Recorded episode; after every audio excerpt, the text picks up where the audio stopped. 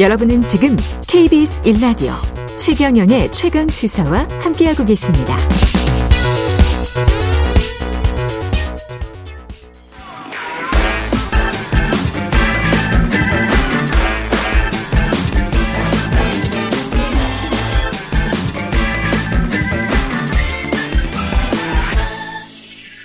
네, 한 번 더 뉴스 오늘은 정은정 작가와 함께합니다. 안녕하십니까? 네, 안녕하세요.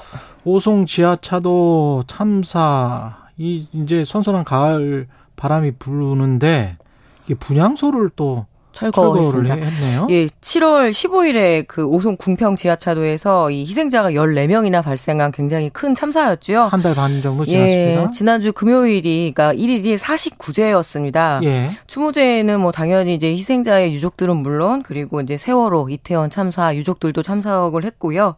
그래서 이 먼저 참사를 겪고 여전히 진상 규명을 위해서 싸우고 있는 이 참사 희생자들의 유족들이 위로를 하는 모습이 참 슬펐다라는 이렇게 이야기를 좀 들었습니다. 예.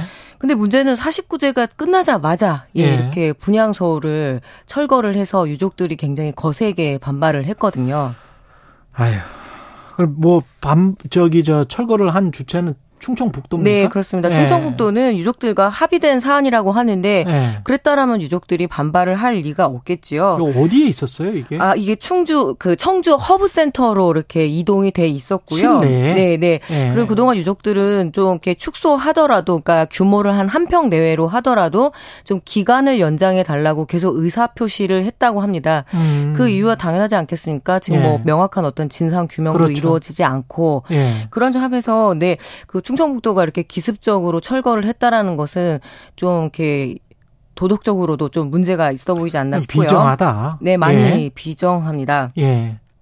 그래서 이 참사를 좀 뭐랄까 49제 이 당일 충북도와 청주시 같은 경우에는 어 희생자 희생자 유족들이 그 분향소 유지에 대한 그 의견들을 계속 전달했음에도 그냥 이렇게 철거를 했으니까 이후에 이 비판들을 어떻게 감당할지 모르겠습니다. 네. 그렇군요. 예. 지금 오송 지하차도와 관련해서는 뭔 뭔가 뭐 수사를 할지 뭐가 진척이 돼 있습니까? 네, 뭐 지금 뭐 압수수색으로 흥덕 경찰서, 흥덕 소방서, 뭐 예. 행복청 뭐 이렇게 그리고 뭐 청주시부터 했다고는 하지만 잘 기억하시다시피 김영환 충북도지사 그 당시에 보고도 늦게 받았고 실언도 있었고요. 음. 그리고 무엇보다 이범석 청주시장 같은 경우에는 참사가 벌어진 지 45일 만인 8월 29일에 유족들을 처음으로 면담을 했다고 합니다. 시장은 처음으로 네. 45일 만에 이게 청주시 관내에서 벌어진 참사 아닙니까? 네. 하다못해 얼굴 모르는 이웃들이 이렇게 크게 희생을 당하게 되면 꽃이라도 한 장 이렇게 한 그래, 송이 그렇죠, 갖다 놓는 그렇죠. 것이 예, 기본 그 상식일 텐데 예. 이 선출직 공무원들의 최근에 이런 책임 떠넘기기 그러니까 충청북도는 청주시에 청주시는 행복청에 음. 뭐 경찰서 그리고 소방서까지 서로 이렇게 폭탄 돌리기 하듯이 그러다가 이제 경찰서 예. 소방서의 중간이나 말단 네. 직급들이 책임을 지게 되는 그런 구조로 늘 가는 것 같습니다. 예, 이태원 참사도 그랬었고요. 예, 그래서 책임을 떠넘기는 과정 네. 속에서 분향소가 갖는 상징적인 의미가 있죠. 음. 이거는 어떤 고인의 어떤 추모의 의미뿐만 아니라 어, 이 진상 규명을 명확히 하겠다라는 고인에 대한 약속 그리고 이런 참사가 반복되지 말아야 된다는 어떤 사회적 약속이 이루어지는 중요한 공간이고 무엇보다 진상 규명 전에 이렇게 그 분향소가 철거된다라고 한다면 상징적인 공간이 사라지는 게 유족들 입장에서는 상당히 불안한 거잖아요. 사실 뭐 좀 협의를 해가지고 이거를 분향소 또는 뭐 부상자들도 있을 거고 그때 당시에 생존자들도 있을 거고 관련해서 네. 무슨 뭐 힐링 센터랄지 뭐 이런 식으로 아니면 상담 센터랄지 이렇게 좀 만들어 보는 것도 네, 뭐 중장기적인 프로젝트는 그렇게 있습니다만 네.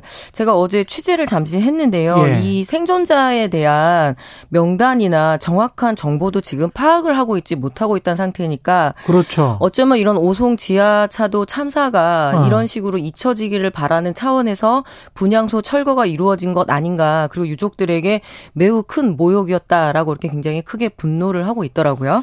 그리고 러시아가 우크라이나를 침공해서 지금 계속 뭐 대치해서 전쟁하고 있는 상황인데 네. 러시아는 뭐 지금 애국주의 교육 뭐 이런 걸 어, 합니까? 아마 진행자님이나 저랑 또 네. 익숙할 텐데요. 네. 어렸을 때 교과서에서는 반공 어. 교육을 받았고요. 그리고 예. 교련 시간 있지 않았습니까? 그렇죠. 예, 러시아가 지금 똑같습니다. 새 학기가 시작되자 이 새로운 국정 교과서에서 이 우크라이나 침공 문제를 지금 러시아는 특별 군사 작전으로 우기고 있잖아요. 음. 그래서 그렇게 이야기를 하고 2014년 크림반도 합병에 대해서는 이 역사적 정의가 회복된 일이다 이렇게 이야기를 해서 이 역사 교육에서 어떤 그런 애국심을 고취하는 교육뿐만 아니라 청소년들에게는 이 특히 남학생들, 고등학생들한테는 수류탄 사용법이나 소총 사용법, 그리고 여학생들에게는 간호, 응급처치 이런 교육들을 하고 있다라고 하는데요.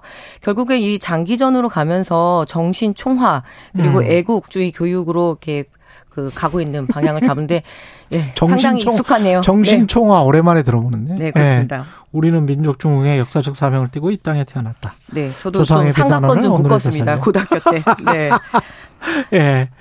뭐 그런 거를 한다는 거잖아요, 러시아는. 네, 결국에는 이렇게 그러니까 잘안 되니까 이런 걸 하는 거 아닐까요? 그렇, 겠죠 네. 네. 그 이렇게 전쟁이 길게 갈 줄은 러시아도 생각을 못했을 겁니다. 게다가 러시아 그 젊은이들도 이 군대 증집 안 되기 위해서 뭐 수만 명이 밖으로 나가버렸잖아요. 네, 그렇습니다. 다른 나라로 나가버리고 그랬으니까. 현재 우크라이나도 사실 징집을 피하기 위해서 뭐 여러 가지 예, 편법이 나온다고 하는데 네. 그 어떤 전쟁도 이렇게 길어지게 되면은 결국에는 시민들의 희생이 너무 크고 그리고 그렇죠. 자라나는 청소년들에게 이렇게 소총 잡고 수류탄 던지는 교육이 과연 가당키나 할까요?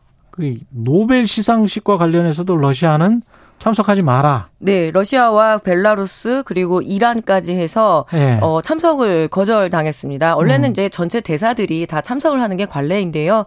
예, 스웨덴 측에서 아주 강력하게 반발을 해서 오지 말라고 했습니다. 오지 러시아는 말라? 예, 예. 전쟁에 네. 어떤 일으킨 죄가 있고 벨라루스는 그 러시아를 도우면서 예, 전쟁을 또 돕고 있고 이란은 또 자기 나라에서 어떤 아주 혹독한 인권, 탄, 인권 탄압 때문에요. 그렇죠. 스웨덴이 네. 또 러시아와 사이가 안 좋고 러시아에 침공을 당했던 역사가 있기 때문에 네네. 네. 더욱더 그런 것 같습니다. 게다가 이제 노벨상에 평화상이 있잖아요. 네, 그렇습니다. 네. 그래서 이 어떤 노벨상의 시상식에 참석하는 것 자체가 상당히 중요한 어떤 외교의 장이기도 하고 상징이기도 한데 네. 여기에서 거절을 당했다는 것 자체가 굉장히 굴욕이죠.